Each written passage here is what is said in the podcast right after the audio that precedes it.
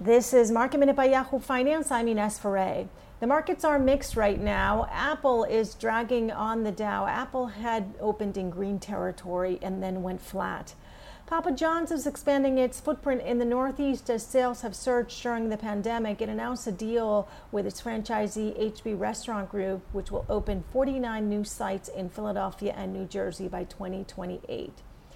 Nikola, the electric truck startup, is under pressure after Hindenburg Research accused the company of deception.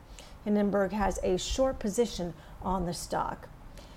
And Canopy Growth, the cannabis company, announced a tie-up with Martha Stewart's Marquee Brands. The launch of a new line of wellness supplements will be called Martha Stewart C B D. This will include products like gummy and oil drops. A pet line will launch later this year.